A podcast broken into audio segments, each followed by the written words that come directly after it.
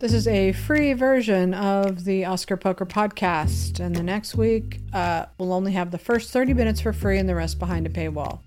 We will be offering one or two free episodes per month for subscribers. Thank you. Well, let's just start then. Um, that's okay, we're done. All right, so are you ready? Yes, I am. Hi, everyone, and welcome to Oscar Poker. This is Sasha Stone from awardsdaily.com. And this is Jeffrey Wells of Hollywood Elsewhere in Connecticut at roughly 2 p.m. How are, how's everybody? I hope they're well. at 2 p.m., um, did I just you? wanted to say, I just got into a big fight with an old friend. Again, the same guy. Oh. might remember And it's the same thing, calling me Harvey Weinstein, calling me a Nazi. What? What? How did this fight start between you and your friend? Uh, well, basically, it was um, kind of a.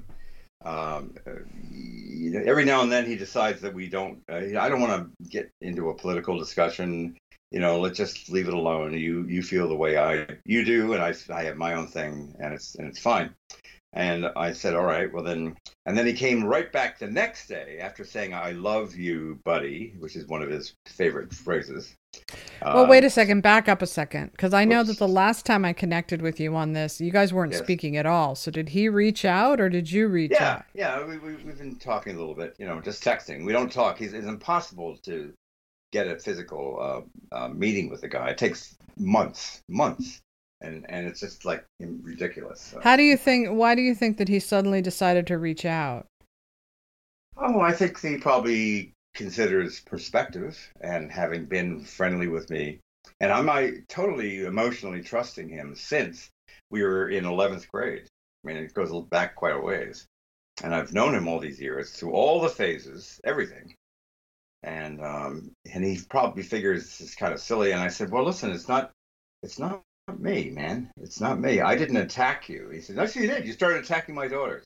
I said, well, your daughters are, you know, basically they're Macbeth daughters. They're the witches around the the big pot, and they're basically um, have um, identified and decided that I am a, you know, cis white male. In other words, a bad person, and you know, the, by the Me Too standards, you know, awful. But I, I haven't done anything Harvey Weinsteinish in my entire life. I haven't even, not once. I'm. Um, Wait, but I'm I'm missing a thread here. I don't know. I, I mean, uh, okay. it's his daughters. They're the bad. No, I know, I know, I know. But my. I, I'm missing a chronology here. So he reaches out to you. He says, "I love you, buddy." Yeah. Then the next day he comes attacking you. Did he read something that changed, you? he changed his mind or something. I said, "What's what's this? Where did this come from?" Last yesterday was "I love you, buddy." Now we're back to calling me, me of all people, a Nazi. In other words, I'm too far right, is what he means. He. I know, but did, what was he bouncing off of? Did he read something that you wrote on your site, or how? What? that'd what be that'd be one thing, but uh, not that I'm aware but of. But what? What ignited him to suddenly start freaking out like that? Did you He send? started. He started by saying, "You don't even know what woke means." do you?" I said, "I know exactly what it means." What did you say Yeah. something to him about woke, and then he was responding to that? or- No, he actually started the conversation by saying, "You don't even know what woke means." So he must have been I- I- reading your site. I don't know. Maybe, maybe. Hmm. And I said, I've been living with a woke plague for six years, and you're telling me to research it? You think that Bill Maher is sitting out in the woke desert in a, in, a, in a lotus position and just imagining this? Um, I know exactly what woke means. It's an obsessive psychology uh, shared primarily among millennials and, and, and Zoomers that insists upon celebrating race, gender, and sexuality or identity above all else, and which is certain that the evils of present day society come primarily from older white cis males, and which takes great offense at the idea of white males oppressing or victimizing women, people of color, LGBTQs, and so on, the whole gang. But basically, it's a 21st century US, United States version of China's great cultural revolution of the 60s and 70s. And I sent him two videos. It's just, I mean, he's like, I, I don't even know. Is, is he silly? Is he losing his marbles? I mean, I, I, I, nobody's this, this clueless. And I said, woke also believes that obesity is beautiful. And he says, "You're wrong. Why don't you, you know?" You, you All right, so here's the here's blah, the blah, blah, it's just a misunderstanding as with so many things now. Ta-Nehisi Coates uh, his version of woke and the, and the black community's version of woke, which means they're woke to systems of oppression, they're woke to racism. That's, And- a, that's a 2015, 2016. That's thing. what your friend is talking about. So we know the word woke has been appropriated and changed to mean this bizarre new religion that has overtaken and infected, in my opinion, and destroyed Right, so much of the left, including Hollywood films and the Oscars. Exactly. and everything else sexuality dating comedy science Everything. you know Almost everything. it's infected the everything the way that say christianity would have Mhm.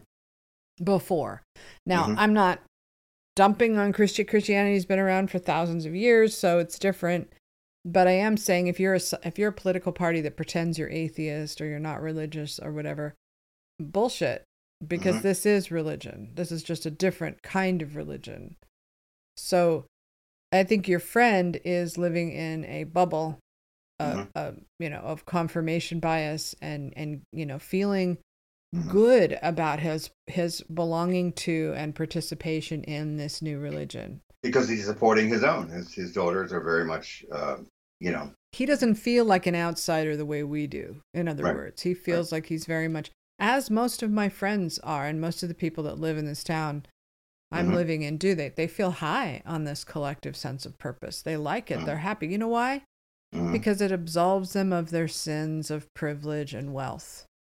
So as long as they Okay. as long as they parrot the party line, as long as they pay their indulgences, right, to the church uh, of woke, they get to keep their stuff. Right? Mhm. They don't have to give up their houses. They don't have to, you know, be ashamed of how much money they make because they're, you know, they're paying the piper, as it were. Uh, as you know for instance if you're very rich in a church you give money to the church and that absolves you of your sins of wealth and so Mhm. that's sort of how the left sees this woke religion is like it it absolves them of their own guilt um, for their position in life What about those um, um, former good liberals who are now crazy lefties? What about why do they always have to have guilt on their heads? I mean, what about just being, you know, I've, I've never felt uh, like I'm doing something wrong in a fundamental way. uh, i think Is it's it because it's- I'm not rich enough or I haven't had enough money? no i really don't i really do think and i've said this many times is that after the counterculture revolution in the 60s where where the left abandoned religion that they Mhm. spend the next decades many decades trying to find it again and filling it up with all sorts of different things and as a I don't result think the uh, left abandoned religion. It's not so. It became a very profound spiritual thing with Maharishi Mahesh Yogi. well whatever i mean conventional religion christianity Oh traditionalism yeah, sure. um, you know, the sexual revolution, the all of that cultural stuff that happened where I mean it, it was a renaissance of culture, right? That we all loved. And for me, unfortunately, I invested too much into that culture because I had no idea one day it would go away and it has in fact mostly gone away. Not completely, but you know, the movie theater was my salvation, art was my salvation, science was my salvation. And to see it now corrupted by religion once again is horrifying. And um, but you know, if you're if I'm gonna have religion in my life, why don't I just have regular religion? Why do I have this other new weird, bizarre religion based on identity, mm-hmm. where people of color and transgender people are religious symbols, and that transgender people are these like you know these like semi gods, and and mm-hmm. the mothers of transgender people are sacred beings, and you know mm-hmm. everybody must bow to this sacred sacrifice, you know this this religious icon um, and that's how they treat people of color you know Mm. um, Mm. as well. Because it gives them that sense of purpose that collective sense of they are doing good in this world. Now i believe the transformation became bill clinton was a was a uh, was the first president to take back power from the right served two terms since roosevelt. He's the first democrat to serve two full terms. Bill clinton was a man who went after you know was modeled after the jfk politician of you know philanderer uh, but guy with a lot of charisma we looked the other way on all of his sex scandals we didn't care about character back then we Mhm. cared more about policy and then We it didn't switched care about character during Clinton's um, Yeah. yeah pretty Well, much it was obviously we did. Obviously the right was They did. a- The right was did. horrible. And then it flipped. And a then it blowjob in the Oval Office. I couldn't have cared less if he got a exactly. So we didn't care about that, and they did. Right now, it's flipped. Mhm. Now the left is the side that cares about character because of Obama, and the right Mm-hmm. doesn't because of Trump. Right? The left is like uh, has all the power, just like the Republicans did back then, and the Mhm. right doesn't. So they're willing to settle for Trump's flaws, just like we were willing to settle for Bill Clinton's flaws, in order Mhm. to try to gain back some power in government and in culture. Right. But the good part of it, the we're good Puritans thing, I think, came out of the 90s, therapy culture, Oprah Winfrey, all this. We're going to make ourselves better people, make our planet better. Mhm. And, and Obama was sort of the full realization of that dream. He's this good man with his good family. He's a good Puritan. And we all modeled that Puritanism, and we're still stuck in that place. And Mhm. so, for instance, let's take the Academy Museum as a good example of this. Academy Museum should be a celebration of the Oscars and of the film industry.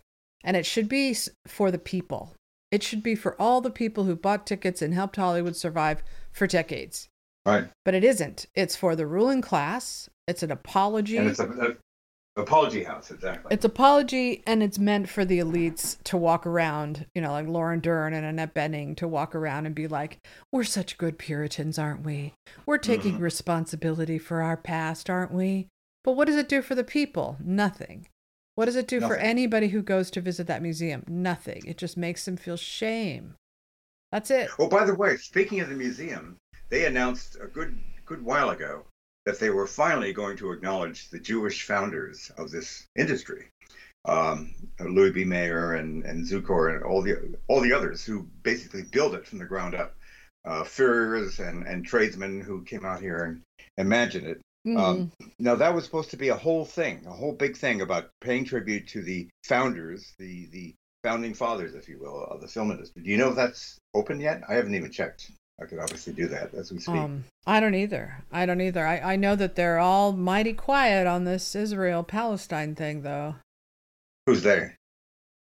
Hollywood, the Jewish community in Hollywood. There's only a few of them that are really going out. Look at Amy Schumer. She she stood up for Israel and boys, she raked over the coals. I've never seen such bullying of somebody as I've seen of her all over the social media, TikTok and this and that. Don't you think we're in a new phase though? Now it's not. It's everyone is disgusted and appalled and horrified by what happened on October seventh.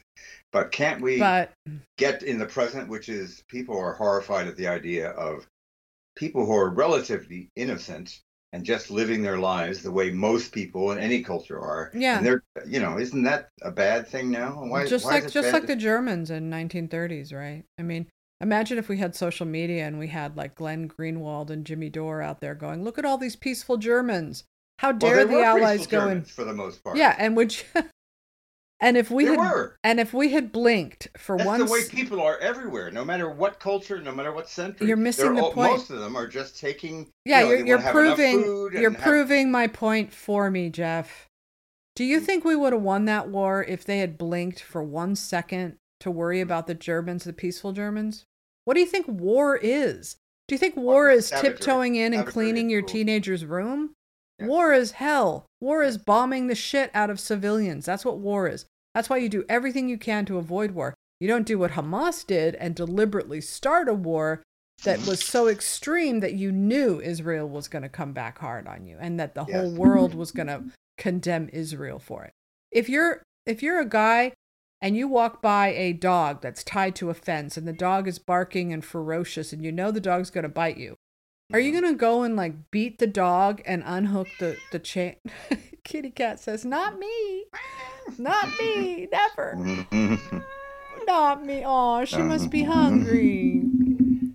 she comes up and she wants the back rub and the neck rub, and I've, you know, she's we have a real love affair going. That's so cute. She's not hungry. That sounds like a hungry cry. Uh, she's not hungry. The best, she's emotionally hungry. She wants the, you know, Poor little baby. She's and neutered. She really, She's, she really does talk to me. but you guys got her spayed, right, or neutered, or whatever yes, it is. yes, okay. yes. Mhm. Um. Anyway, so I'm saying, like, are you gonna throw rocks at the dog?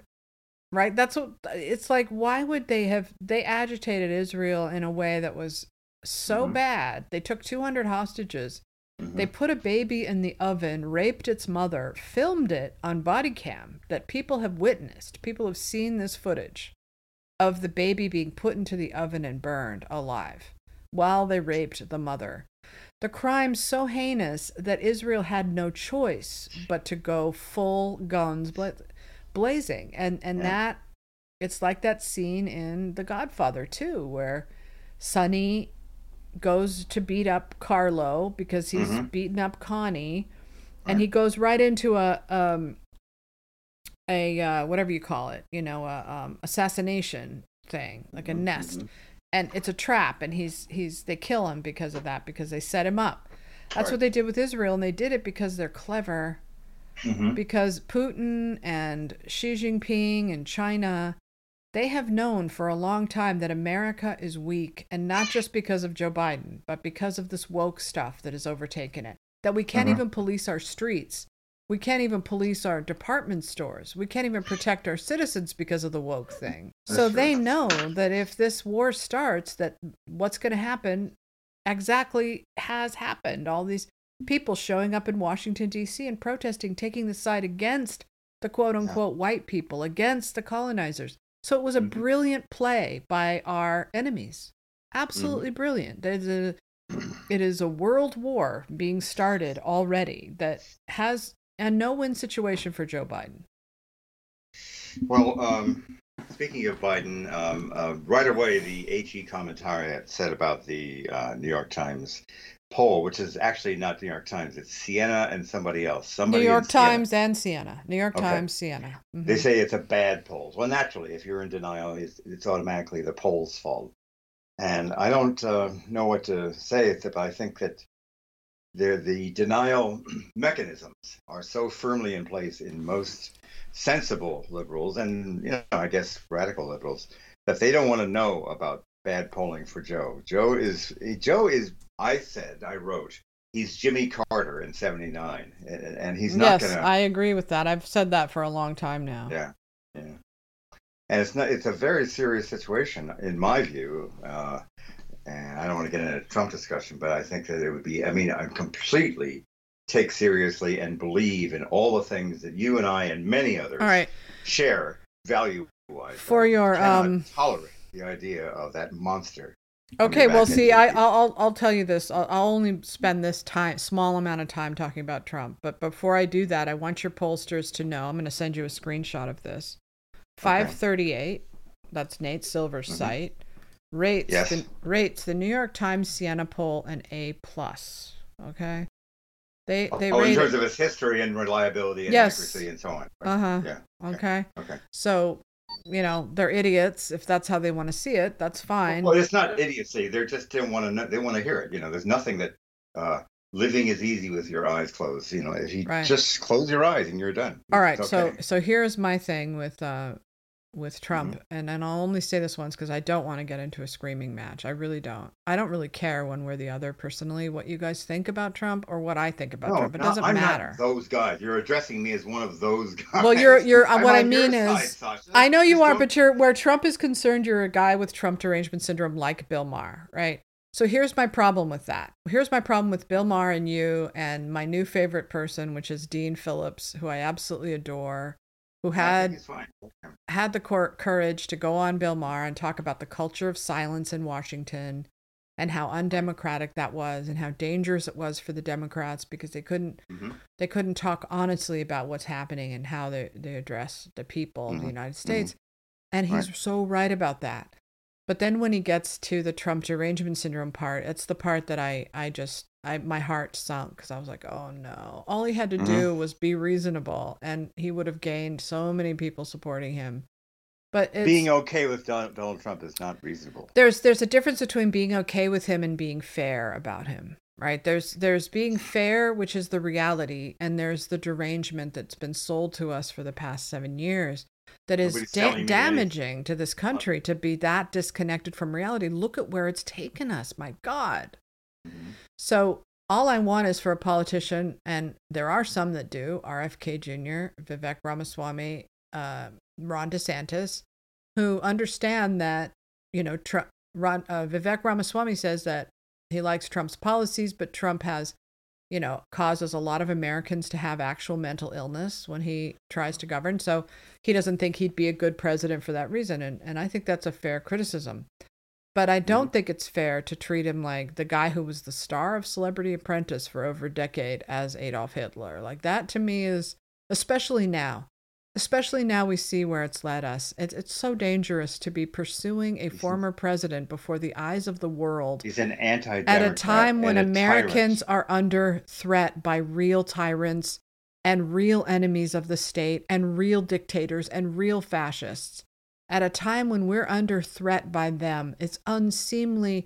And the probably to me, it's like the lead with the Romans. It's literally the thing that is destroying our empire, collapsing America from within, this mm-hmm. delusion, just so the Democrats can cling to power. It mm-hmm. is bizarre. They can't trust that, you know, all of this can play out. They have to try to put their thumb on the scale. And it's mm-hmm. driving it's it's so sad to watch. But anyway, regardless of all that, you know, the, the Romans Rome still fell and America will fall because of this, because people are never going to snap out of it.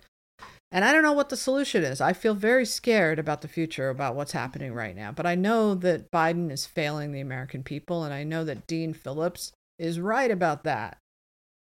So what do you do? I don't think it's really failing as much as because uh, the uh, opportunity, the economic situation isn't really isn't that bad. You can say he's failing everybody over and over again. He's failing. He's, he's failing in terms of the metaphor of a guy. No, he's failing. going, Hey, folks. No, that's that's a tiny portion of it. Here's how that's he's the it. That's it. No, he's he's George Spahn. He ushered in the Manson family, and he has, you know, he is the guy who is. That's not a bad analogy, actually. George. I, I could buy that. He's Bruce Dern, and he's Bruce Dern. he's getting his accolades. He's living out his legacy, uh-huh. and he's destroying the country. Here's how he's destroying the country. The mm-hmm. first way is that he's squandered all of his time in power by hunting down and calling MAGA domestic extremists. Wasted time, all of that. He could have been that stormed the Capitol or not. He could have been making his stuff. case to the American people, and he could have said to those people storming the Capitol, "What has our government done that's brought us to this point? Let's talk about it. Let's try to solve the problem of why so many people feel this disaffected and this alienated from our government and our culture. Let's talk about it. That would have been a heroic thing to do. What he's doing is suggesting gulags. Let's put these people in prison. Let's continue to hunt them down. Let's censor them. Let's boot them out of American society. And then we can have our happy little utopia back. Stupid free toad sloths and animals who salted the Capitol, shat. You sound like you, you sound. Oh yeah, and what were they doing yesterday in D.C. with the fucking Hamas chance. footage, but they okay. Were, they were outside the White House and saying yeah, you, you, Allahu Akbar. And, and what did they saying, do during the whole summer of 2020? What when they when they burned businesses to the ground, hundred year old mattress stores, when they put people they were in the saying hospital. they're going to make everything miserable because of the in, in systemic racism in this country, yeah. and all the white people have to pay. That was the idea. Well, and it was also let's make Trump look bad so we can win in 2020. That's what that was. But here's the hmm. thing: it doesn't matter, Jeff. The bottom line is this: the uh, they're collapsing. It doesn't matter how many times people try to s- say that they're not. That they're the mm. whole. That's why you see Obama coming out now. Oh my God, there's a cat in my backyard. That's so cute.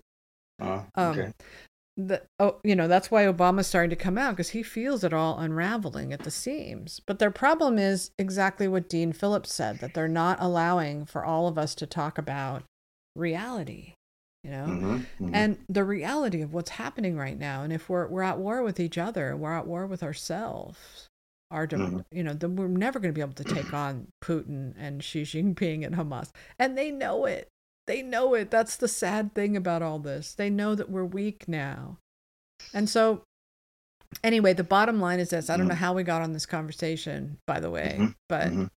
let's wind it back to film somehow We've seen a lot of movies, both of us, so we have a lot to talk about. I, I could just Yep. cut that whole first part and just start it no, right it's here. fine. It's again, it's totally fine. It's it's the it's what's happening. I mean, we talked about a, a poll that is very upsetting to a lot of people, and it happened. It broke this morning, and there's no. it shouldn't be upset. It's that out. only upsetting to, to people who haven't been paying attention. You, you read my Substack, you'll get an idea of what's going on. I've been talking about this for three years, and people have been ignoring me and Mhm. in denial. What do you think is going to happen? Do you think that Americans want a guy who wants to trans children at 10 years old, like Biden does? Uh, again, if you listen to the George, your own George Spahn, he's not really on that. He's just saying, ah, the kids want to do this, whatever. Leave me alone. you know? Exactly, He's- but that's so he. He's still he's, the nuts. president of the United States. We need a president who will protect kids. So well, I agree with that. That's for starters, but also Yeah. he's into this reversed hierarchy. He's into eliminating test scores and equity based programs and this idea of uh, a Marxist society. Like he's all fully on board with that, not to mention the Kamala Harris disaster. Yeah. Right? Americans don't want to live like this anymore. They don't Yeah, want to live. don't. I understand. It's that. time to let go. It's time to Mhm. move on. Do I wish we had somebody better than Trump? Yes, I do. Do I wish that we had a situation where we had a Dean Phillips guy running? Yeah, I do. Yeah, I'd love to see uh, Dean Phillips become the Democratic presidential nominee. I really I'd love would. to I really see Dean. Phillips and, and Gavin Newsom and Mhm. Elizabeth Warren and Bernie Sanders all on a stage debating. Mm-hmm. But we're not going to get that. Yeah, You know? I know. I know. So It's very, very distressing. All right. Well, here's basically the thing. I got. I went after uh, as I. I made myself very, very passionate and very clear yesterday about about Maestro, which I'm. Um, I. I was just knocked flat by that film, and I think it's. I said today that I believe that it's dealing Citizen Kane cards. It has that kind of stylistic brav- bravado, if you want to call it.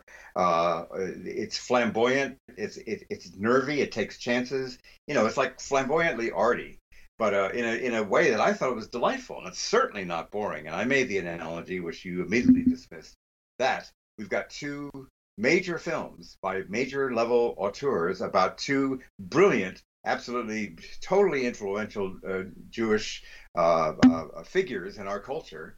Bernstein, Bernstein, I should pronounce it, and uh, Oppenheimer, and they both were kind of in the same 20th century.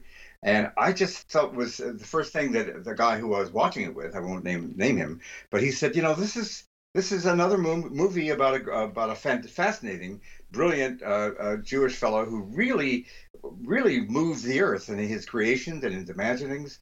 And I, this is totally more absorbing than Oppenheimer, and and we can't really discuss it because you haven't seen uh, uh, Maestro. But you know, it, I totally urge you to see it at the earliest opportunity, so at the very least we could argue it.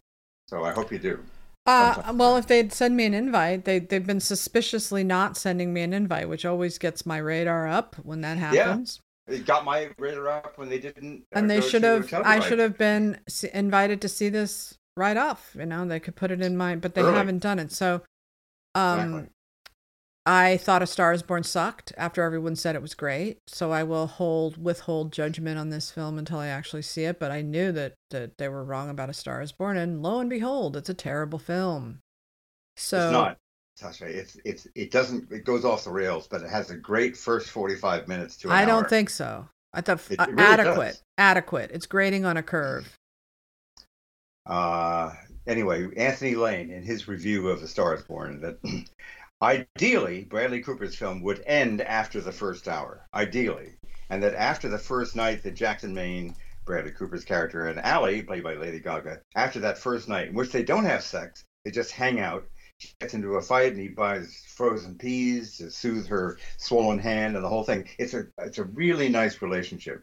And if they just if that tone that feeling that you get from the two of them had continued somehow, but it doesn't. And then after that, it's it becomes the cliche about a, a guy with a drinking problem.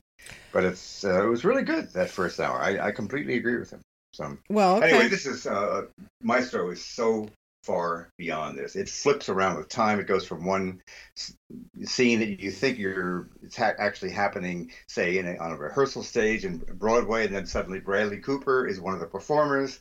It's wonderful. I mean, it really knocks knocked me out. I just thought it was great. Well, I'm really happy And- that I'm I'm so happy that you um found a movie that you love. I mean, that's always a good thing. Yeah. I like it less that you guys feel the need to compare it to Oppenheimer, which I find absolutely absurd. It wasn't my idea, actually. Uh, the guy I saw it with, he brought it up, and I said, you know, that makes sense. I, it, It is- doesn't make there is sense. analogy. It's a fair analogy. No, It- it is. because this uh, uh, Maestro's more about his gayness than his Jewishness. It's not a movie about a Jew. It's a movie It's- about a gay. it doesn't really dive into the gayness. It, it, it's basically it's a interesting, fascinating thing. It's really not about uh, a, a gay man. It's about a gay man who's completely happy with himself, and she doesn't. She gets the shit end of the stick, and more and more as they get older, she starts. It starts to bother her, as many marriages are bothered by. Uh, let's say the, the the husband being more obsessed with work, let's say, or being uh, into traveling, or he's um, you know you know whatever things uh, issues that split people apart they don't share uh, and it's a it's a very sad and towards the end it's devastating what happens i mean it, well, it I know that she, I know she gets sick and she has cancer Yeah. or whatever, but Yeah. The Yeah. is the end result of this movie, you motherfucker, you ruined my life by making me be married to a man who didn't wasn't attracted to me sexually, or was it I love you, you love me, this was a happy marriage? well this is the odd thing there's a great sequence i'm not blowing anything uh, that happens at an english cathedral and you see for the first time for the first time a whole movie you haven't seen him really conduct or do anything that really knocks you out musically and then they finally let you into his musical world and his passion and after the crowd you know leaps to its feet and starts cheering and screaming and everything the thing he does is not take bows with her watching from the side he goes right over to Okay, her I and he starts yeah. kissing her and hugging her Here's the thing. kiss- it's Here's wonderful. here's the thing. Here's the thing. What where woke has ruined Hollywood is Mm-hmm. simply this. Mhm. The ending is always predetermined. Because they're never going to criticize the gay man and the gay man. They're never going to criticize, for instance, that movie I can talk about next, Anatomy of a Fall. You know, Mhm. because of the woke doctrine, exactly how the movie's going to end. You know it because it's a foregone conclusion. Because she's not going to be guilty. right Is that what you and and not at Yeah. fault in any way but but Mhm. here you're never going to have a condemnation of leonard bernstein you're going to have a rescue of him it's Mhm. a, it's a reverse counterculture reverse counterculture is going back in time and rescuing people from perhaps bigoted or biased views of people that you want to turn into heroes now as opposed to Priscilla, which seeks to do the opposite with Elvis Presley to turn him into a predator and a rapist and Yeah. and but it Mhm. but it is all the same ideology. It is shaping how we see uh, people as defined by their identity, by their gender, by their sexuality. You're insisting upon this. I am telling you, I know what a woke film is. I know what it feels like. This is not, not a woke film. It really isn't. There's a scene where he his he's trying to talk to his daughter, played by Maya Hawke, by the way, Ethan Hawke's uh, 28 or 9 or 30 year old daughter, and he's she's been hearing rumors about you know he, he's having a life uh, above and beyond the family. And she says, "Daddy, just gonna, you know, can you just tell me? Is it?" And he looks at her right in the eye with all kinds of caring and, of course, dear, uh, yes, I, I, you know, I, I love you. It's not true. And he lies right to her face. It's really a devastating scene. Well, you mean because in, like, in the uh, 1950s he would have told her the truth? 1960s, I believe it is. She's older. She's uh, uh, 20 or 25, something like that. It's it's well into his. Uh, Yeah. you know. his- I, I know, but see, years. here's the thing. Here's here's my situation. The movies that I love this year, it's a tiny handful of them, are movies that are out that live outside the woke universe, which means that we're talking about the story, not the identity.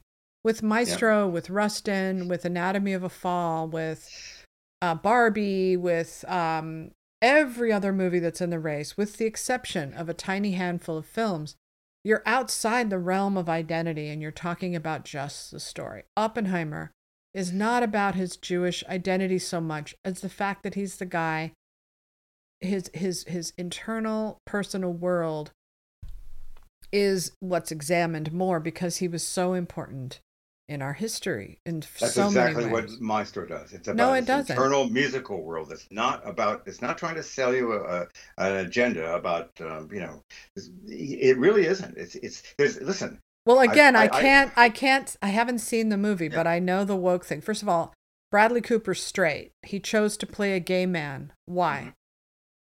Why? Well, he probably sensed that the culture would be more receptive to it, and it was a fascinating duality or something like that. I don't know. yeah. Why would anybody tell this story in the first place?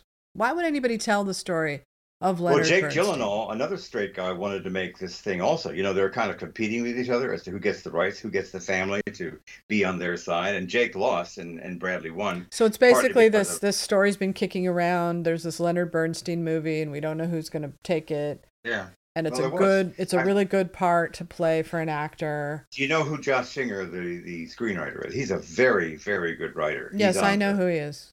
and he's he's he's given this thing a, a sound and and as i said the, the the dialogue doesn't feel like you're watching written dialogue it's, it's All right, but I'm really telling is- you that in 2023, the Yeah. main thrust of this film is the fact that he was a gay man in a in a in a beard marriage.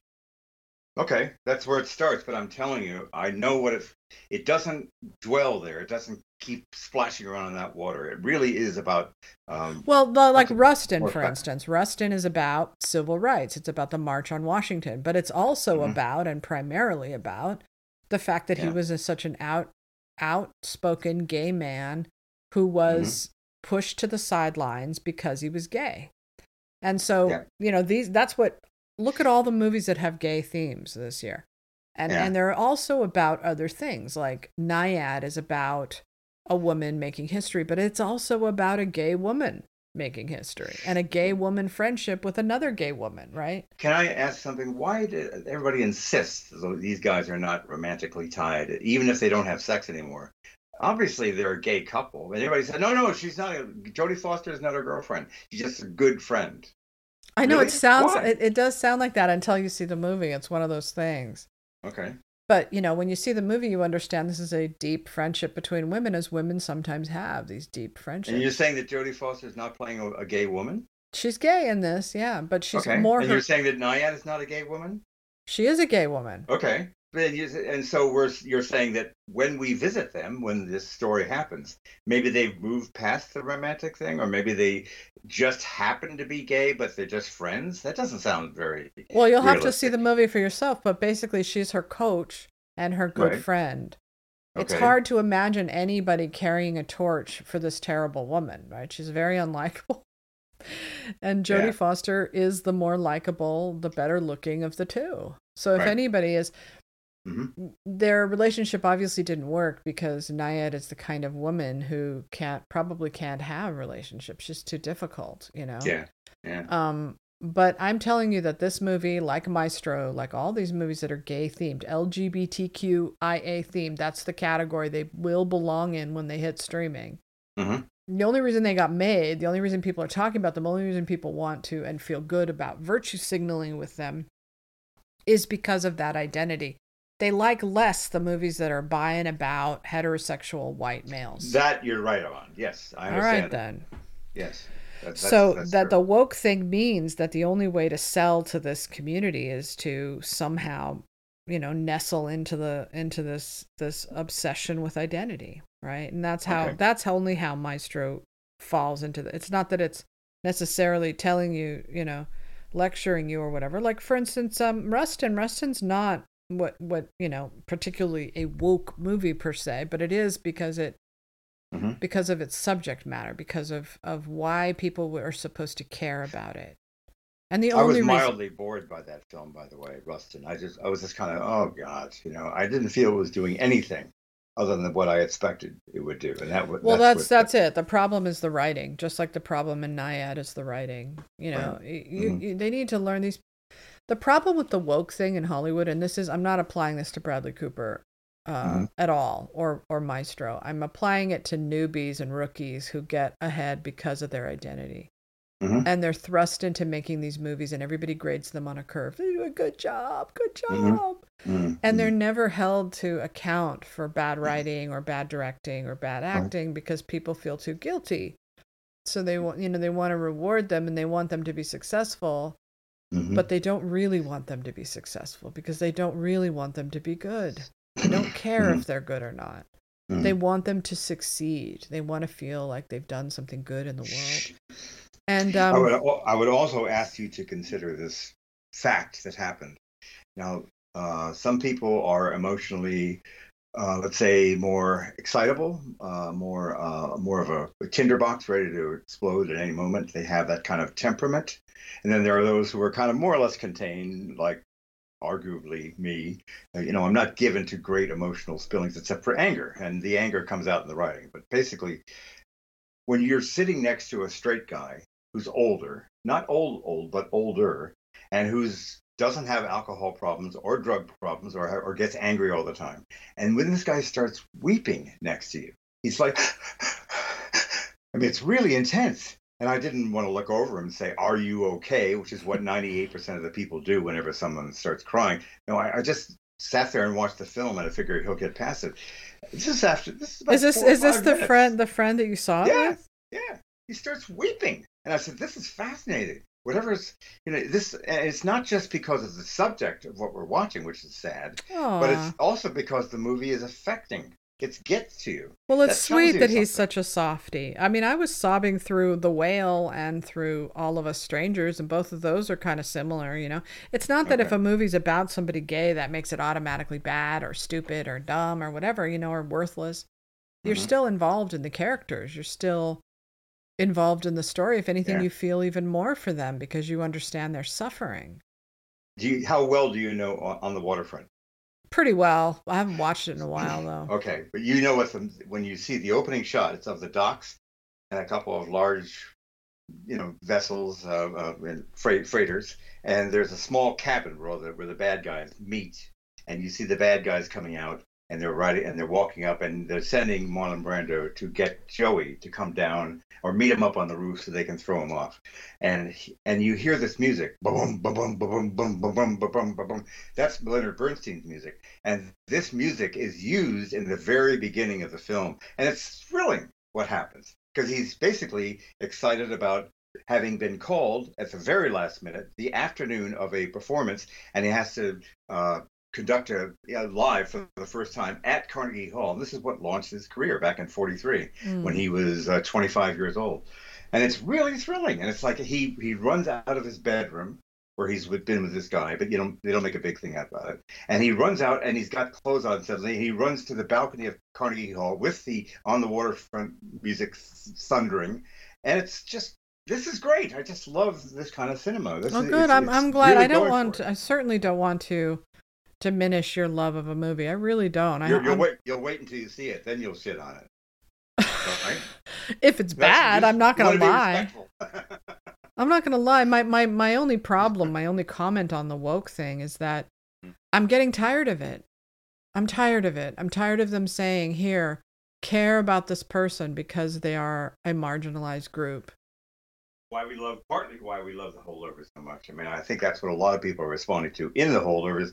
Thank God, there's none of this this climate, because this exactly atmosphere. the reason that you come to storytelling or i always have in my life isn't Mm. necessarily just to understand myself and my identity as a woman right a feminist movie or whatever Mm. some some of that can be okay some of it can be fun to watch and interesting but you really come for catharsis. You come to watch other people struggle with certain things that aren't necessarily identity focused. Mhm. america's 95% not gay right? Yep. yet the the gay themes dominate 90% of the output of hollywood. There, it's always there because it has to be there. It's funny to watch movies now and see how they work in the woke thing Mhm. because they have to because of the DEI mandates. What was I watching? I was watching um, Anatomy of a Fall, like the one place where you would expect it not to be, but it's there. She has to be bisexual. A Mhm. a black woman has to be put on the TV screen, um, and have a pretty big part. A woman of color has to have a part because it all is mandated to be there. Mhm. So you kind of are taken out of it, and you're you're meant to experience a reality that reflects like Brooklyn, New York, or you know Mhm. some tiny part of American life, but it doesn't feel universal. Yeah. Okay. So I That's right. that's that's the thing, in that a universal story like the holdovers is just here. Come watch these people, watch this Mhm. story. And now Justin Chang brought up the thing where he felt alienated by it because there was an Asian joke in there. Yeah. Um, and that so a cruel little racist Asian joke. Not nice, but that's what assholes at private schools were like back in the 70s. Some of them were. right, Yeah, and and your your commenters would say, well, it's not fair to Justin Chang to have to because it's not universal. If people who are Asian are feel left out of it or alienated by it, right? Mhm, So, mhm. but again, you get down to this thing of the majority versus the marginalized groups. If you make a movie that every single person is not going to be offended by, you're not going to be able to achieve that goal. So, Yeah. you know, I- I'll settle with one, and they'll say, "Oh, easy for you to say. You're a white person." Yeah, but you know, I, the I movie makes it very clear. It makes it very clear that this kid is a jerk, and, and there's no question that he's he's the least of the characters because of his small-mindedness, his meanness. There's well, no yeah, and also he's it's it's pretty mild compared to what it actually was like back then, with the Yeah. slurs that people actually felt comfortable saying. I Mhm. remember from high school. Yeah. Um. So it, it was it was mild compared, but he didn't he didn't pull punches just to not offend people. He wanted to show that this little kid had a hard Right. time and felt like an outsider. I mean, the kid pees his bed. You know what I mean? Like that. you have to show him going through something painful. You can't pretend like mixing races back then didn't have some sort of effect. It did.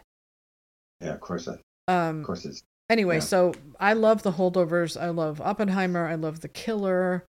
Um and and these movies Yeah. that I feel are universal stories that aren't necessarily anchored in identity. And Mhm. that's just my bias, but it's only because we have so much of the other and we don't have enough of the universal stories. That I think that's that's where we have Mhm. a bit of a problem. There's an overabundance. There's there's too much um you know, what is it? The the market is demand and it's what's the, you know how you define the free market? It's it's something versus demand. supply and demand. Supply versus demand. We have a Okay. supply problem because we have Mhm. too much supply and not enough demand. That's Hollywood's problem right now. hmm Okay. That's why Oppenheimer and Barbie did so well because they were they were giving the majority mostly what they wanted. hmm Okay. I'm uh, sorry. I'm just doing one thing as I listen to you. I'm listening, but at the same time, I'm writing the woman who's supposed to be helping me with trying to find my wallet. oh, good. My no, please go go wallet- for it. Go for it. I don't want to stop our conversation. I'm just saying that the my wallet fell out sometime during the uh, during the Maestro screening, probably on the floor of Dolby 88.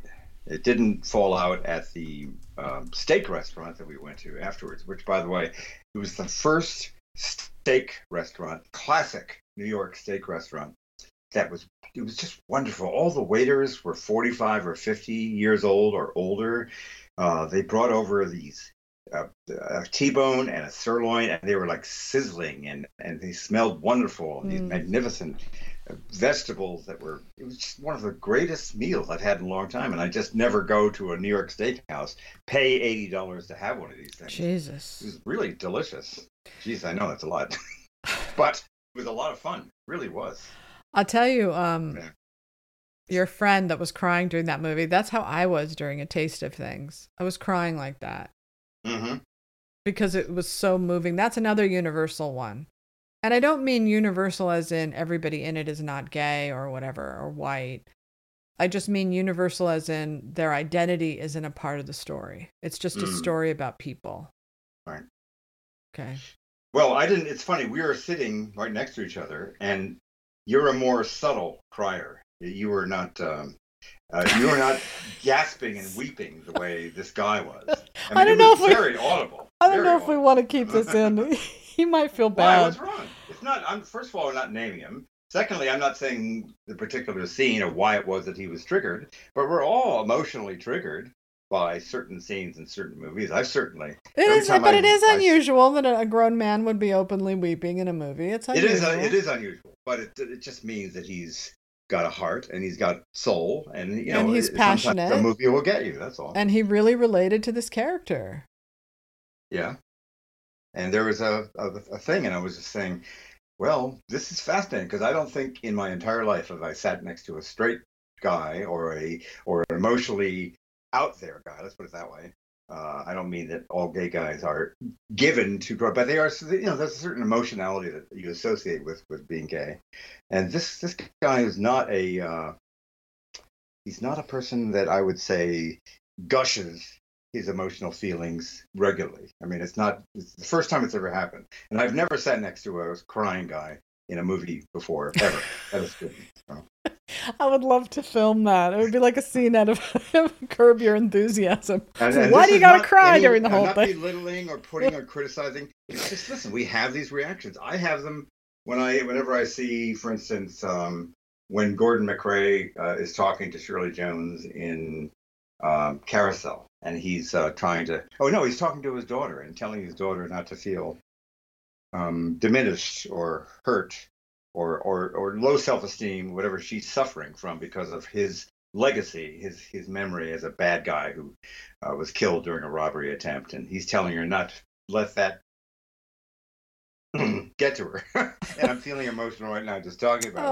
But I, but, I, but I think we all have this thing that we uh, we're susceptible to. I'm turning this off. Yeah, I was surprised that that's how I reacted to that movie, The Whale, at the end. I was like Yeah. really devastated emotionally by it, and I could not. I, I Mhm. knew it wasn't that great of a movie, hmm but it didn't matter. Like my, it got me so bad emotion. Like you can never tell what the one thing is going to be that triggers it. And the thing that got me about him was just that his life was so bad. Everything had gone so wrong for him. Did it have to do with any scenes involving that wonderful Vietnamese actress? Uh, now I can't remember, but she was No. one of the supporting actresses. It's not Hong Chau. Okay, uh, she Did was you- not in that scene. You're saying? Did you never see The Whale?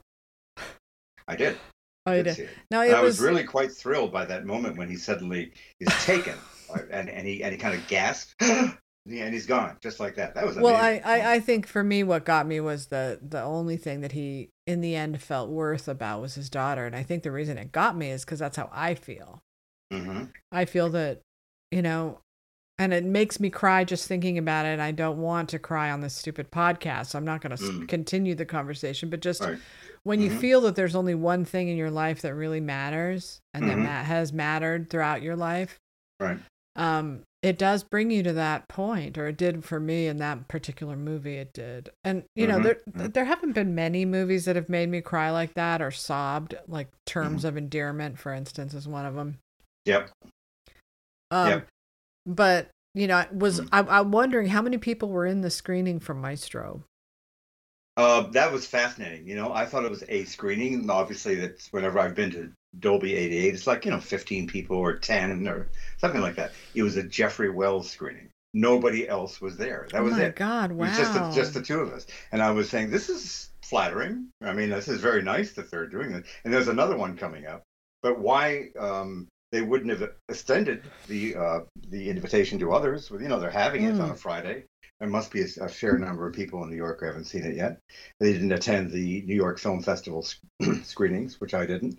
And they weren't there for, it wasn't in Toronto or Telluride, but it was in um, Venice. So, you know, anyway, so I um was I was fascinated that they, Yeah. they that nobody else was there. i think Which that's probably great my friend uh, was uh, probably felt more open about weeping because nobody else would be there to uh, give him the side eye or anything. right exactly totally felt in in very good company and and here we are yeah. mocking him on a podcast No, no, we're not. We're just saying this is a very rare thing. Very. I mean, uh, there's one thing to kind of tear up, which I've done many times, but tearing up in kind of like in a subdued way, that's one thing. And then there's Sasha Stone getting a little more than a little uh, affected by uh, by the whale or by the taste of things, and that's another level. And this was like a much more vivid, more noticeable type of crying that I had never really experienced in a movie theater. Like a like a that kind of crying or Oh no! yeah. Well, you know, when you're really starting to cry, you start. Oh, poor guy. Oh, You know that kind of thing. wow. You're- Well, you're no right. wonder he loved Yeah, the movie so much. Well, yeah, but the movie was as good as it was because it got him. So it, uh, mediocre movies don't get you like that. I don't care what you're watching or what you're responding to. If it's uh, if it knows how to, you know, deliver the goods, so to speak. It's, Yeah. It's, it's going Well, I uh, I I felt that way during the holdovers because of Da'Vine Joy Randolph's character, Anytime did she was on screen, it just destroyed me. You know, Mhm. when she's putting the baby clothes in the drawer, Yeah. all of her private moments. She just is such a she's so good in that part. And when She- she's drank, had too much to drink the, at yeah, the that scene and and just her casual niceness. And I was so happy that the movie never got into racism. Yeah. It was just so refreshing. Well, actually, it does. You remember, there's the moment when that ugly little kid kind of doesn't like the idea of her joining them for for dinner because Paul Giamatti says, "Why don't you join us?" And she looks around and sees that kid giving her a dirty look. yeah, but but that could also be a class thing. Just we don't want the maid, the cook or the maid or whatever eating with us. Okay. It could be interpreted either way. He didn't he didn't make a thing of it. No, he didn't say she's a woman of color. she said he, she, she's here to serve us. She's uh, she's the cook. What are you doing? I don't want to sit with her. Yes, it, it was. It was a uh, class thing. It could yeah. be either, but like if it had been a race thing, you would have had a scene where they go like Green Book, where they go into a restaurant and they they say, "Oh, she's not welcome in here." Right, right. But he didn't need to do that because the story stands on its own. Mm, Um, not to say that there wasn't racism back then. There was, of course. There still is. But Mhm. um, but I liked the, the what he did was open us all into the story. You know? yeah. I thought. And, and Mhm. just to do that, to make a universal story, you have to be able to do that. You have to be able to make it something it tell the honest story about the characters without imposing a social justice theme. Mm-hmm. Right. Right. Um speaking of which, Um, we should talk about uh Mm. I've seen now I've seen May December, I've seen Anatomy of a Fall, and I've made it almost all the way through Rustin. Okay. Well, May December, as I uh, conveyed immediately upon seeing it in Cannes last May, I found it uh, uh, exasperating and awkward. I felt that the uh, I, I know that they uh, the movie kind of was okay with Julianne Moore having basically being Mayor, Mary Kay Letourneau, that's who it's obviously based upon Yeah. who who fell in uh, into a hot affair with a I think uh, uh, the kid who's kind of Hawaiian. Um, he was 13 or thereabouts, and in the movie he was 14, but it's basically the same deal, cradle robbing. And uh, I I thought it was uh, I didn't first, first of all you know this is mundane, but she is um, Julianne Moore's character is um, has a business, a small business, and she's serving the wealthy people of the Savannah area. You never see Savannah, by the way; you only see the coastal area where they're living. But she's got a business where she makes these really nice uh, upscale uh, cakes and pastries and whatnot. And he is—I don't know what he's doing. He's got some kind of not great job. He's not a big executive or anything. He's working for some I don't know, Hospital or he's like a Hospital. he's like an orderly or a nurse or something like that. So they're living at a home that looks like it cost at least three or four million dollars, and they're living very nicely. I didn't believe that she was able to afford that. Um, not on not on making pastries. Uh, people that do that for pastry companies, cake making companies, uh, they get paid about twenty bucks an hour. So let's say that she's able to finesse her brand, so she's getting forty an hour. Let's say she doubles it because she's very respected as a woman who knows how to make good desserts but she's still not going to make enough to to keep that place afloat. It's huge. I mean, it's a very nice place on the water too, and they've got kids. Kids are going to college. That's so funny you should mention that because I was wondering that too. I was Mhm. thinking, where's the money coming from? Yeah. Well, that's the thing about um, about Hollywood tends to not really worry about income levels. They fall in love with the places that they want to shoot the play, the films at, and uh, you know I think Todd Haynes they just say we're not going to have her live in some apartment somewhere. We've got to have them together. And he, I remember reading his he he in the location guide looking for the right kind of home in the Savannah area, and they decided upon this area that's that's quite beautiful, quite nice. Uh, but it's but it's an affluence level that I didn't believe a, a woman of her income uh, would be able to afford. Certainly not uh, with Well, college. well, and especially since I doubt that that there was any alimony given to her since she was in prison for seven years. Right. That's right. At least the true story is that she was in prison for seven Yeah. years. Um, Or five years or something like that. I don't know if she is in the movie or not. I know that Mary Kay Letourneau was. They have a little shot of a tabloid magazine like the Inquirer with a picture of her with the baby that she was giving birth to in prison, wearing prison uh, fatigues. And you know what I could never find in my research of Mary Kay Letourneau? What happened to the babies after she had them and she's in prison? Who raised them? Maybe they were in foster care and then she got them back or whatever. Like, I could never find that answer when I did the research. I would presume um, she had parents or aunts and uncles or somebody that stepped in while she was in jail. I know. I sure wish I knew the answer because they're not going to give it to the kid, right? He's too young. Yeah.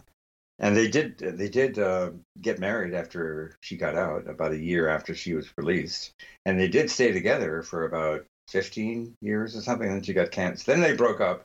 Then she got cancer, and that tragically was the end of that.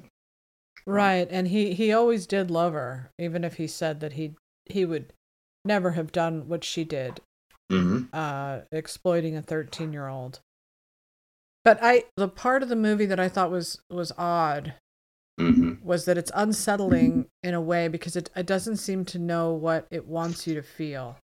Like I think that a lot of it is is eroticism, you know, high octane. Like she's turned on by this whole thing, and she's playing the part. But but for, Natalie Portman's turned on. yeah, for Natalie. Portman, it's very sexual. Like she sees him as a sex object, and they even have sex in the movie. Yes, towards the end. yeah. And um, and and the weird weird thing about that is that you know she was a, a woman in her forties, and he was a boy in his uh, was like thirteen or whatever. Mhm. And so it it seems that the movie's trying to eroticize that a little bit. And then by the end it turns into a different kind of it turns into a movie lecturing about predatory sex and Mhm. child molestation and it's pretty hard on Julianne Moore. It's pretty hard on the hair on the protagonist by the end. There's a moment that I found extremely discordant and bizarre, and that's uh, the her young husband, played by. All right, the name has gone out, but it'll come back. He's a fairly young guy, good-looking guy, and she is very, very upset about a cake order having been canceled. Right. She, she, and I was saying, what, what is, what is this? Why am I watching her losing her mind over a cake? You know, people cancel. They decide they don't want the cake after all. They're going to celebrate the birthday somewhere else. So I'm going to cancel it for now.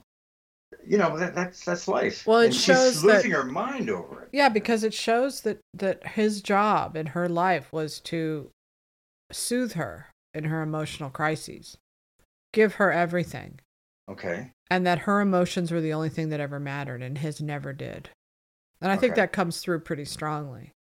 Okay. Um, But I, but I'm sitting there. I'm in the room with them. I'm sitting in my seat at the Salle Debussy watching this. And I'm perplexed as to why she would get get upset. I understand the point that Todd Haynes was making to us, but it was very very yeah, yeah. The point is, she's emotionally manipulative, and she's a succubus, and she, she Mm. took everything from this kid, Mhm. everything. Right. Um, and it still wasn't enough. Mm. But By but the way, at the very end, we see uh, a portion or a little scene from the movie that Natalie Portman is about to make, in which she's playing Julianne Moore. Uh, I didn't quite get what that was telling us, but she is playing this sort of the seduction scene when she first meets the kid. I think. yeah, Do you remember that part? yeah. The snake or whatever. that part either. It's something about a snake. Yeah. Something seductive about the snake. Mm. Um. Yeah. My my Yeah. problem with the movie is is uh, we should I should say that this isn't a woke movie as you say. This is just a story. It's not. Yeah. There's right. they don't talk about the race imbalance of a white woman and a boy of color. They don't talk about that at all. That's not factored in here at all. He's kind of isn't he supposed to be kind of semi-Asian or semi-Hawaiian or something? like? Polynesian maybe. I don't.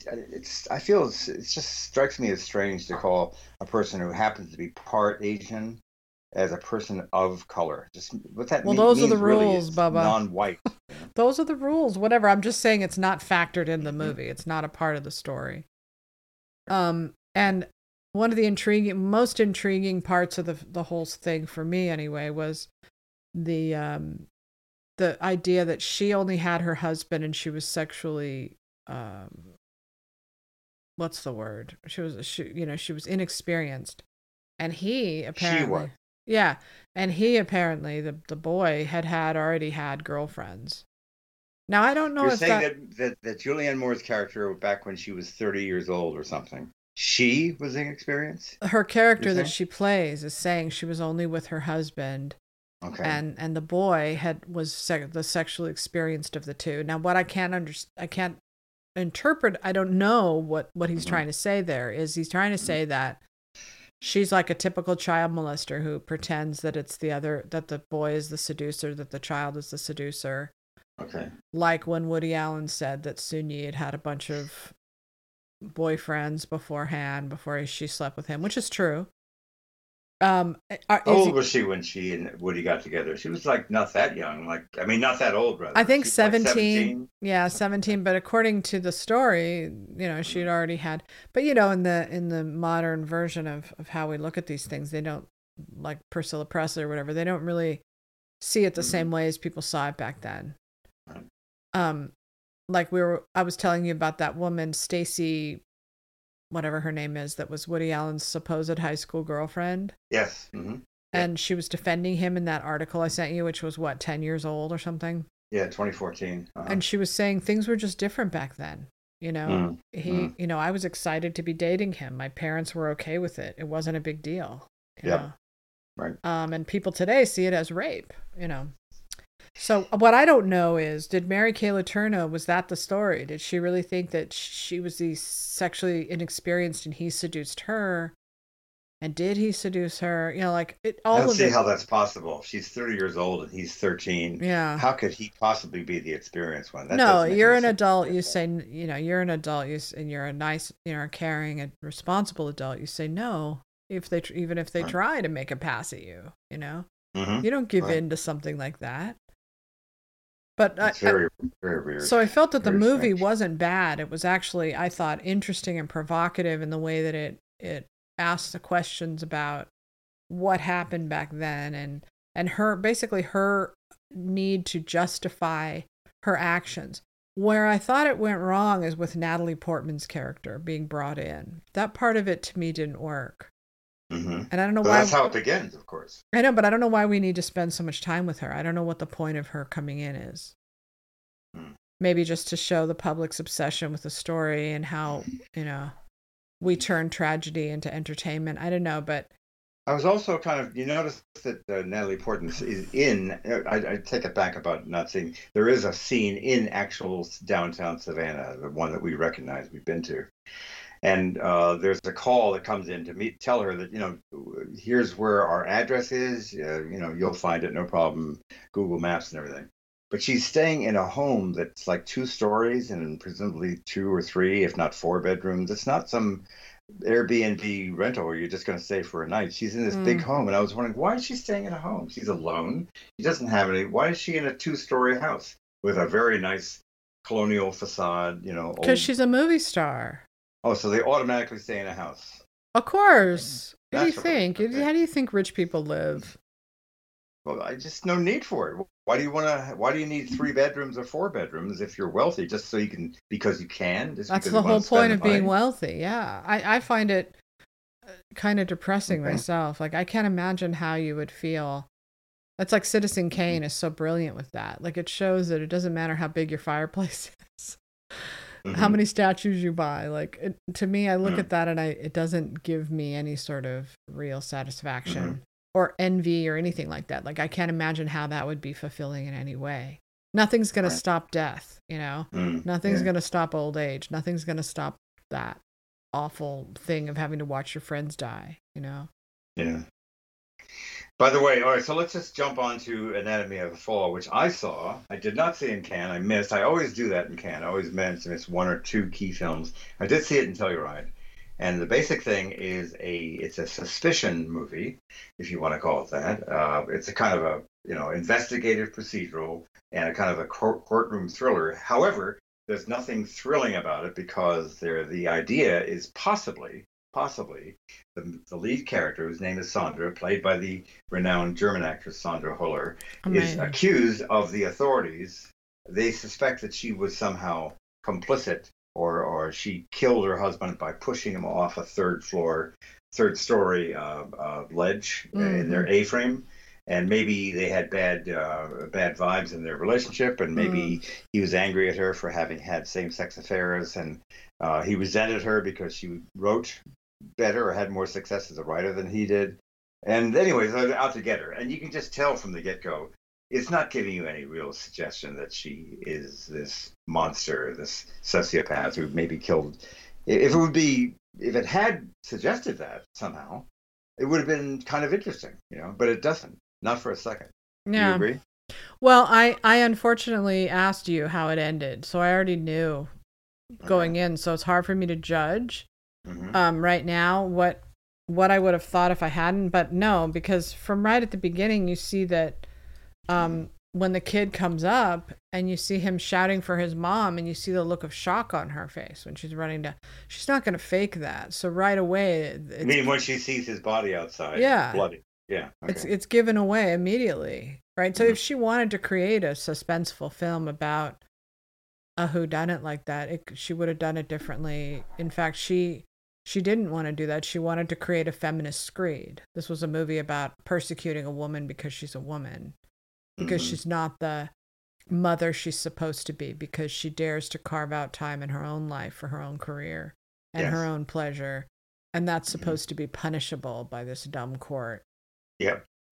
That's right. They want to get her for sure. The prosecutor has, you know, knives in his eyes. He's looking to really, he wants to nail her somehow. Right. And he tries very hard to do it. And, but I don't believe that, there's no reason to think that she's guilty. If there were, it would be interesting, but they don't. Uh, uh, um, so the director, um, uh, her last name is uh, Justine Triet, T R I E T. She doesn't make an, an effort really to convince you that she might be complicit. She might be a sociopath. Well, because that's not the point of the movie. The point of the movie is, you know, persecuting the woman for being a woman, Mhm. for being a modern woman, for being a feminist. And, Right. you know, it, it, you know, the diminished male character bothered me a lot. Um, Mhm. I thought personally because it was just, it was just a dead story. It was like a flat line. It was one point made. Also, here's a situation where you have an absolutely brilliant performance by Sandra Huller. Like she was so good that she made the time I spent watching that movie worthwhile. Because Yeah. she's such a talented actress and I really loved watching her and she's so good in it I almost might watch it again. hmm But um the directing is terrible. It's Yeah. people should stop being nice to women if they don't make a good I don't understand that. I think that when people see a movie directed by a woman, they automatically think it's it's um it's like you know that line in Manhattan where Diane Keaton says, uh, you know, what is pretty anyway? It's like, you know, if you know, if if you're if you're if you react in bed, they men act so grateful, like they don't expect it from you because you're so pretty, right? hmm but but in this case it's like you know she they see her as a woman so they assume the movie's going to be incompetent so if it's a little bit good they go overboard and say it's a great it's a masterpiece but it was two and a half hours long two of the people that i saw it with in a theater that only had a total of six people to begin Yeah. with Mhm. um walked out really? Okay. because the 1st Mhm. part of it is just a lot of talking and i almost fell asleep i had a hard time with it in the very beginning it, it starts to come alive better when they have their fight when sandra huller is actually allowed to act and show us what she can really do then it gets good in their fight but Mhm. you're exactly right when you say that it's missing that dramatic tension and that for me is the film's biggest problem Yeah. the dramatic tension should be maybe she did do it but as Yeah. we both pointed out she had no motive he's the one that had the Mhm. motive like if we were talking about if the fact that she couldn't write let's say and the husband Mhm. was the writer and she stole his ideas because he's too suicidal and too depressed to get them published and she had all this be believable. I would fame and success for that. Like the the reverse of the wife. Remember that movie the wife? The reverse of that where she was taking credit. Now they would never do that because in the woke doctrine you can't do that because she's a woman so she's going to have to come out as the redeemed character just like in maestro they could never condemn leonard bernstein he has to be redeemed because of his identity the only people who are allowed to be punished in movies like this are white men straight white men Mm. Mhm. uh, punished right, Right, and right. and Mhm. so i already you know you can already tell with with this movie exactly what it's about And and like we both talked about that opening scene with the music. Like, Mhm. what was that? That, there's uh, Sasha's explaining it. There's an interview scene where where Sandra Huller is being interviewed by a local journalist, and we start hearing this really insane, oh, much too loud music. It's a 50 Cent track, uh, and it's you can't hear anything, and it's basically steel drums, and it's and what what are we why are we dealing with this loud music? Because the asshole husband upstairs wants to play it loud because who knows, and maybe it gets his gets his juices going, or he's angry that his he's jealous that his wife is being interviewed, so he wants to ruin the atmosphere. Completely crazy, and they just keep listening to it over and over again. And then it comes on again, and the, the two responses in a real world would be Sandra Huller telling him, "Will you should turn that fucking music off? I'm trying Yeah. to do a you know interview." Or she says to the journalist, uh, "There's a cafe about a mile. Let's just drive down. We'll do it there. We'll sit outside, have a nice time." No, no problem. But they sit there and say, "Oh well, I guess we can't stop them." And you never Uh, see crazy. on their faces any sort of annoyance. And so you're wondering, like, I, I was so confused by that scene. And I thought, why, Mhm. why, why is this happening? Like, any rational person would try to do something about it. They wouldn't just sit there and suffer through it. Yeah, she and she Sandra Huller kind of smiles and shrugs her shoulders, and I don't know what to say. It's a weird That's crazy. scene. And then another weird scene that struck out at me is when after he died, the boy keeps is inconsolable, crying. Yes.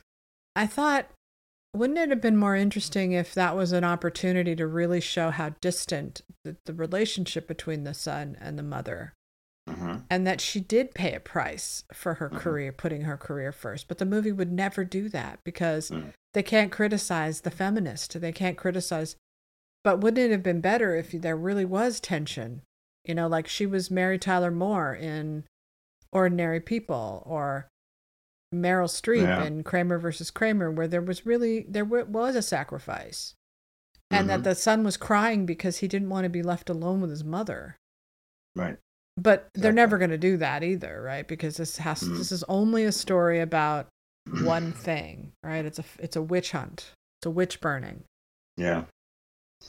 Well, it wasn't that interesting to me, but what I thought was interesting was the uh, consensus on the part of woke critics and progressive critics, pretty much everywhere, that when it became time to, well, which film from France is going to be the official submission? Well, it has to be Anatomy of a Yeah. Fall because it's French money and it won the Palme d'Or, and it's obviously a much more involving, more gripping, more serious film, which I completely didn't agree with. Sorry, I thought that the Taste of Things, uh, i.e., the Pot-au-Feu, is much more audience friendly and, and should you know be the thing. And of course, that's what happened ultimately. And and people were like, "Gee, what happened?" And our favorite amongst the progressives was was the Justine Triet film. Why didn't it win? And I thought it was a, a moment of clarity and sanity when it finally. But it did win. Yeah. no, Justine Triet's film was not chosen to represent France. Oh, that I thought you were talking about the Palme d'Or, right? Yeah, right, it, right. it did win in in in France. Yes, it did at Cannes. Uh, it was a side by side thing.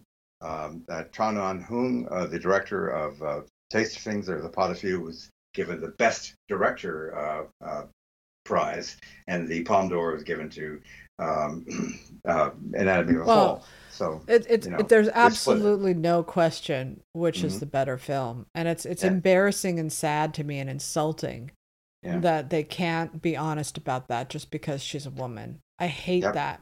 If I was a woman director, I'd want people to be dead honest with me. Don't placate and condescend. Don't give me a prize I didn't deserve just because it makes you feel better and it makes you feel like you're changing the world. Well, thank God uh, for Tran Anh Hung's uh, uh, sake, because he's Vietnamese, so he gets that card, man of color from from Asia. So Right. that's probably what saved him. As far as if he had been from Idaho, some white guy making that movie, forget it, forget it. Yeah, he would no. not even have gotten it a can, much less been. No, but it's it's so good the taste. Think of that opening scene, the first 30. Compare the two movies, first 30 minutes of each movie. Yeah, yeah. I mean, it's like it, it- it's just they're not even in the same planet these two. Yeah. And I don't mean to rag on this anatomy of I mean, it's a perfectly fine movie. It's just it's a soap opera, you know? It's a typical Mhm. French movie. French uh, filmmakers there's this this trend in France of these really long movies Um, I've seen so many of them. I usually see them at Cannes, but I always know if the movie's over two hours, it's going to be one of these movies. Yeah. And they're very melodramatic. They're like Bollywood movies. And they Mhm. take you through the twists and turns, and then ultimately everybody's happy at the end. Right.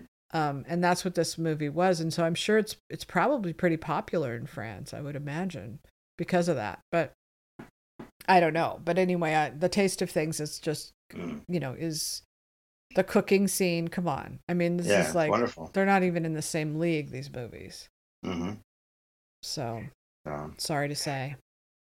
So anyway, uh, there's a New York Post story that I just happened to come upon as we were talking, and it's basically the um, it, it- it's a, a survey of a state by state survey of the most searched uh, and most interesting sex positions. Oh, God. and uh, the, the names are the colorful thing. That's what you kind of. There's eagle, triceratops, butter churner, Jesus. speed bump, Cupid's arrow, uh, Eiffel Tower, Eiffel Tower, corkscrew, spooning, jackhammer. I love Ah. these names anyway. So it's, No, the uh, the reason is it's it's so sad. It's porn culture. It's just so Mm. sad. This is the the result of yeah, uh 10, 10 years over 10 years of having free porn on the internet remember when the internet first started you couldn't get free porn you had to buy it of course. Yeah, and and then they realized that they could just get there with advertising and now all these poor kids are growing up with gross sanitized disgusting porn mm-hmm. and um and so they get all these uh, you know they're just completely disconnected from the passion of sex Yeah, and they yeah. they sanitize it with these dumb names jackhammer is the worst thing Do you know that? You've heard that yes of course that's the only one i know i don't know any of the others I know backwards cowgirl and all that, but any person who feels that they have to do these positions, Mm. they're just not going to be enjoying sex. Sorry. Sorry, folks. Take it from someone who has a high body count. so you, so what's the next big screening that we're about to see? I- As far as I can see, this coming week, yes. Nothing. No, at I least, uh, and then and then the following week is Napoleon. and color purple's on the 13th for me anyway.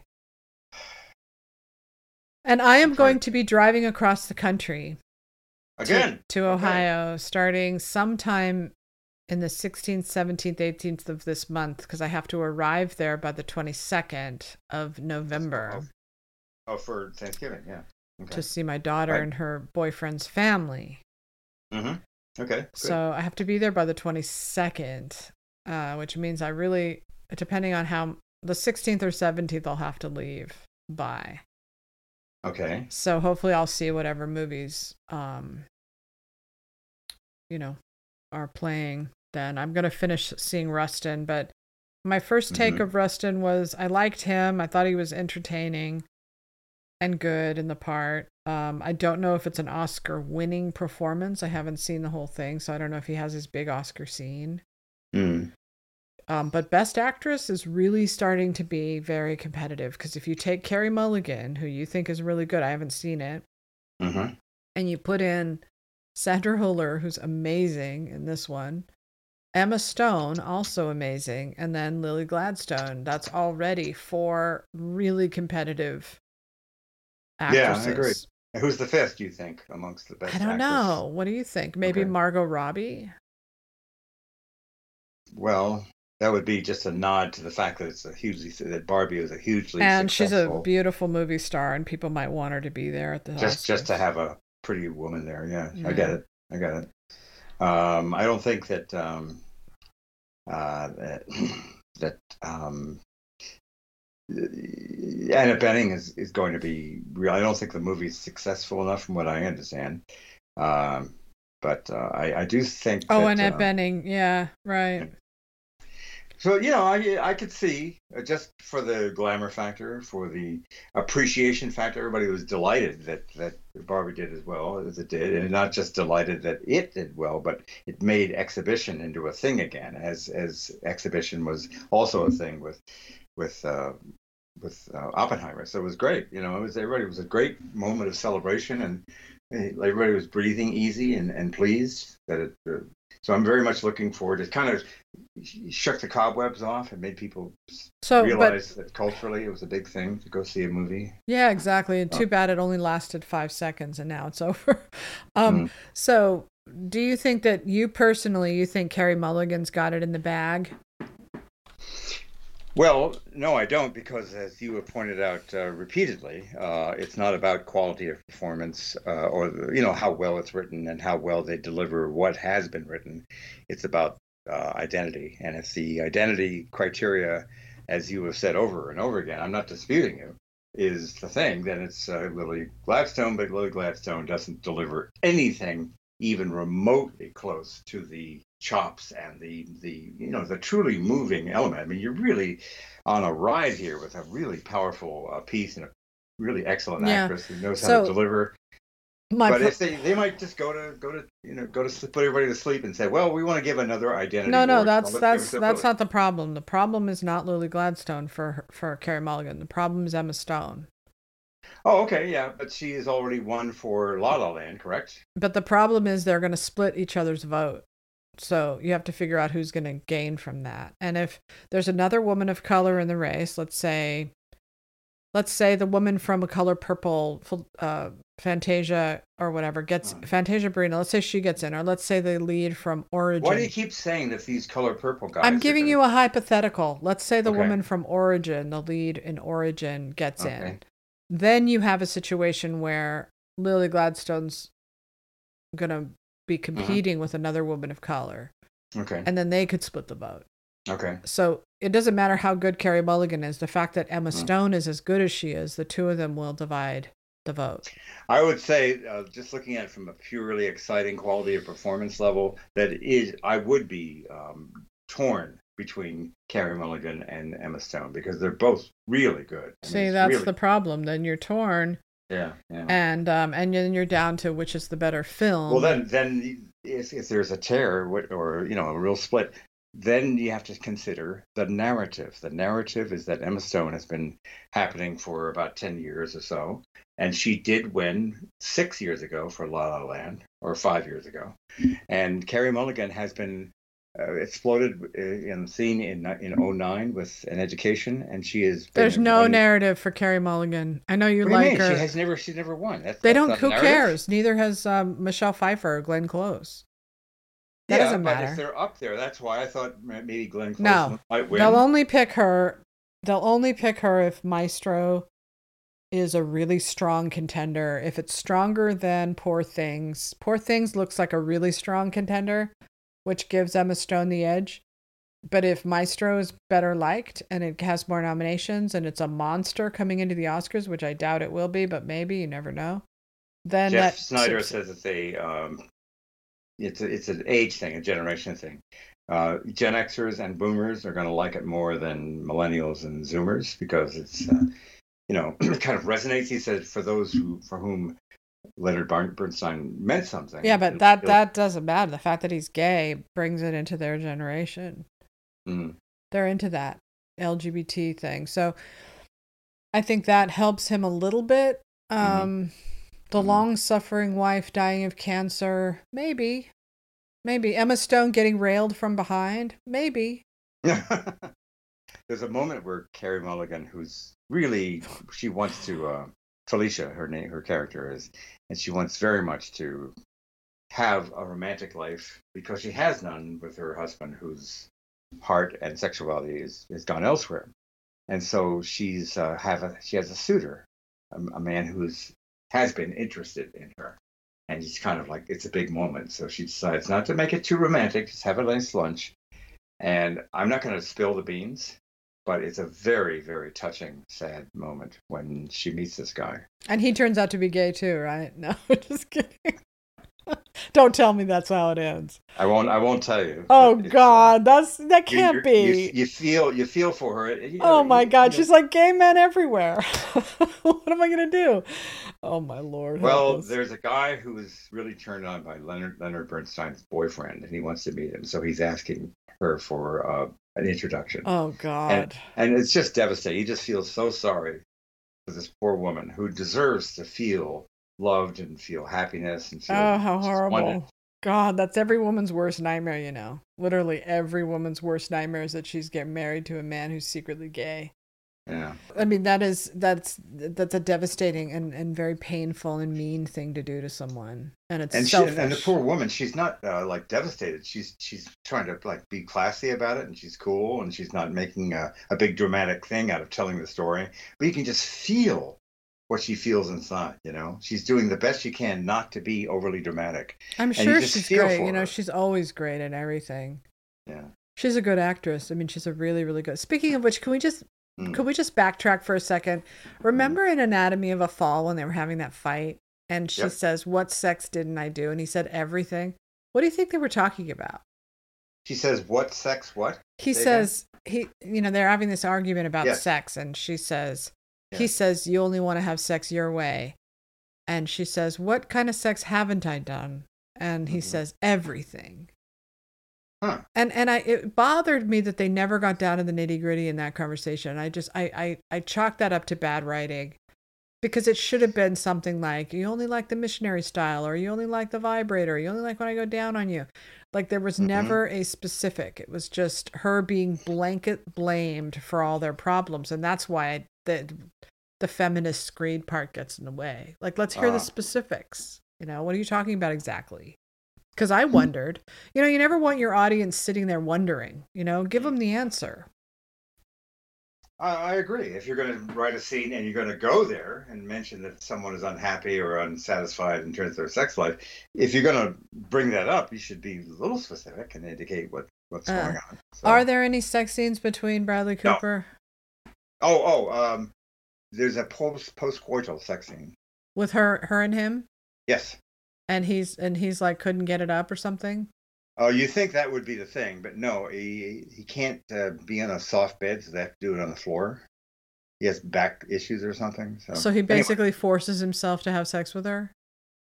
No, there's they're okay. I mean, it's very it's a very nice postcoital scene, but there's some mention of that was embarrassing because I couldn't.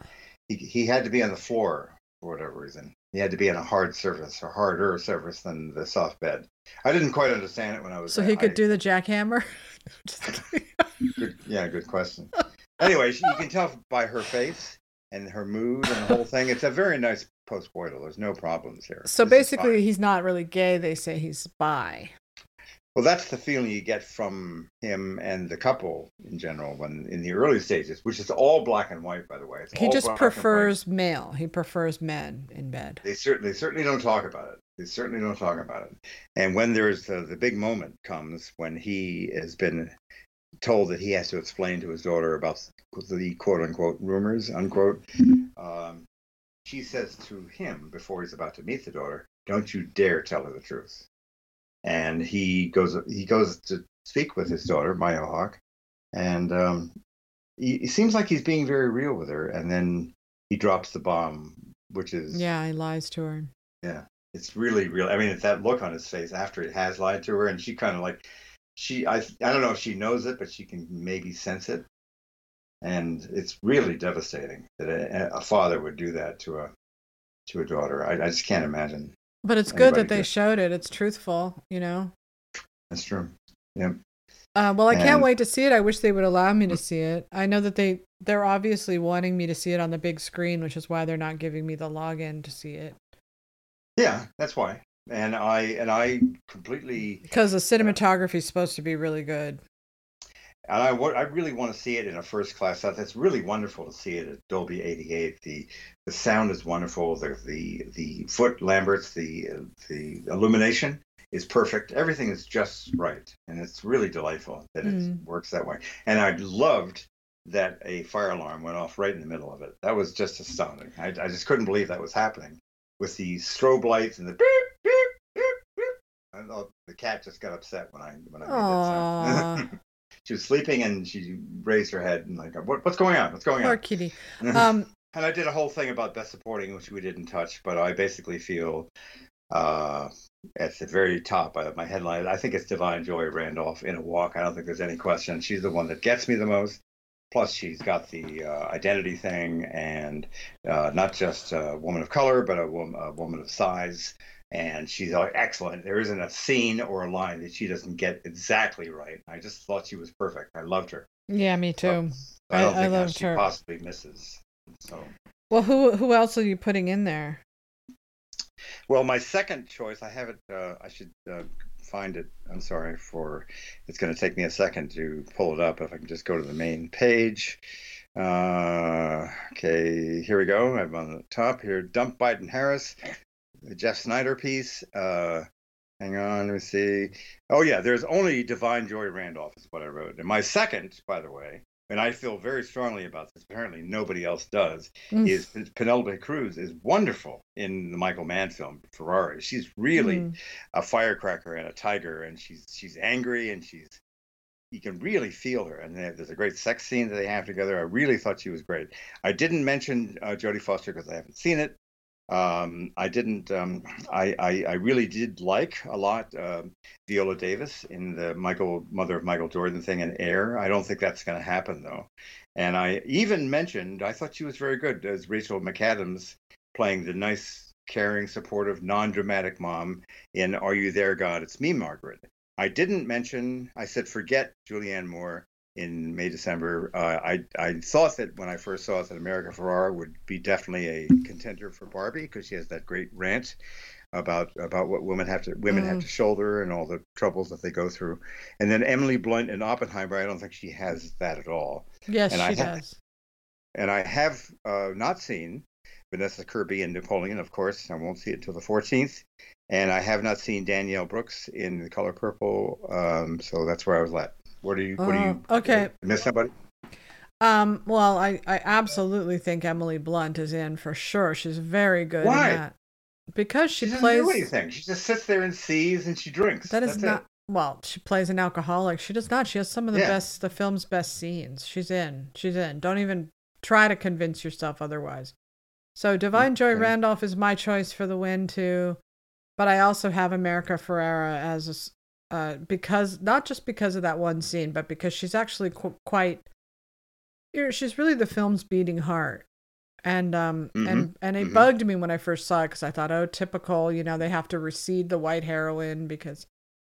But it bugs me less and less every time I rewatch it because I just like her character so much. It doesn't make a difference Okay. to me. Um, I agree with you about Penelope Cruz. I haven't seen the movie, but I trust you, and I think she's probably in. Mhm. Um, I wouldn't bet against it after you you you managed to get her in for that other movie that she was in, whatever that was. I can't remember, but it was the Pedro Almodovar film, Parallel. yeah. And Mother- your your enthusiasm That was wonderful. really helped her get a nomination, and um and I think it I think it Mhm. made a big difference. Um, I'm everybody is going on and on about Danielle Brooks in The Color Purple, but I haven't seen that movie, so I have no idea if she's you know she's getting in. I don't think Rosamund Pike was good in Saltburn. I hated that movie. I thought she was terrible. I thought every performance was terrible. Well, Mm-hmm. except maybe the lead, he was okay. Um, but Jodie Foster is great in Nyad. She's the best thing about the movie, without a doubt. So, well, Yeah. you have a have a great rest of your Sunday. You too. All right, You too. Bye. You're listening to Oscar Poker, and this is a free episode. We plan on doing one free episode a month, and the rest of them will give you the first 30 minutes for free, and, and the rest will be behind a paywall. We're doing this to keep. Yeah, we're doing this to keep Hollywood Elsewhere afloat. All the money goes to Hollywood Elsewhere and to Jeff, not to me. And uh, five bucks a month is nothing compared. If you get like four really long hour and a half discussions with us, I think it seems like a really good deal personally. Yeah. Or you can become a founding member, just pay an annual fee. Uh, we have, you know, uh, so far a, a small number of subscribers, but we're hoping to build it up so that Jeff is not, you know, so that he's he can Yes, keep working. Just, all right.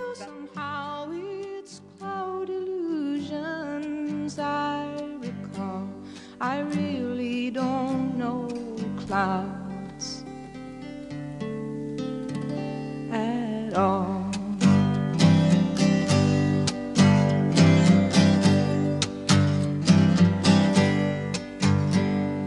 Moons and Junes and Ferris wheels, the dizzy dancing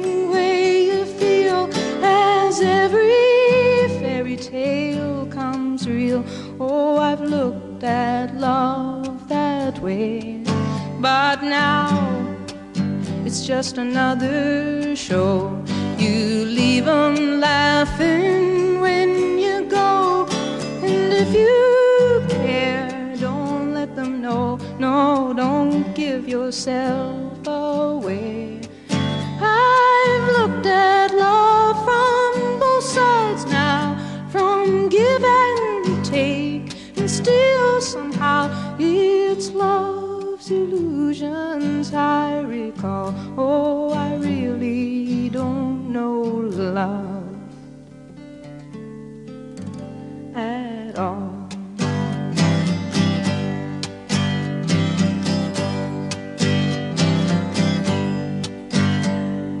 tears and fears and feeling proud to say I love you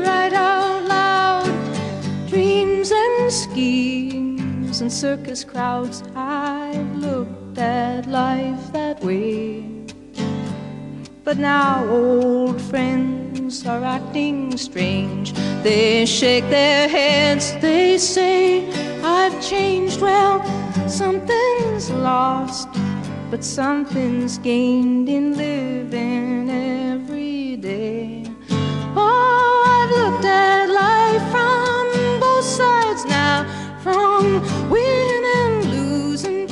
still somehow it's life's illusions I recall. Oh, I really don't know life.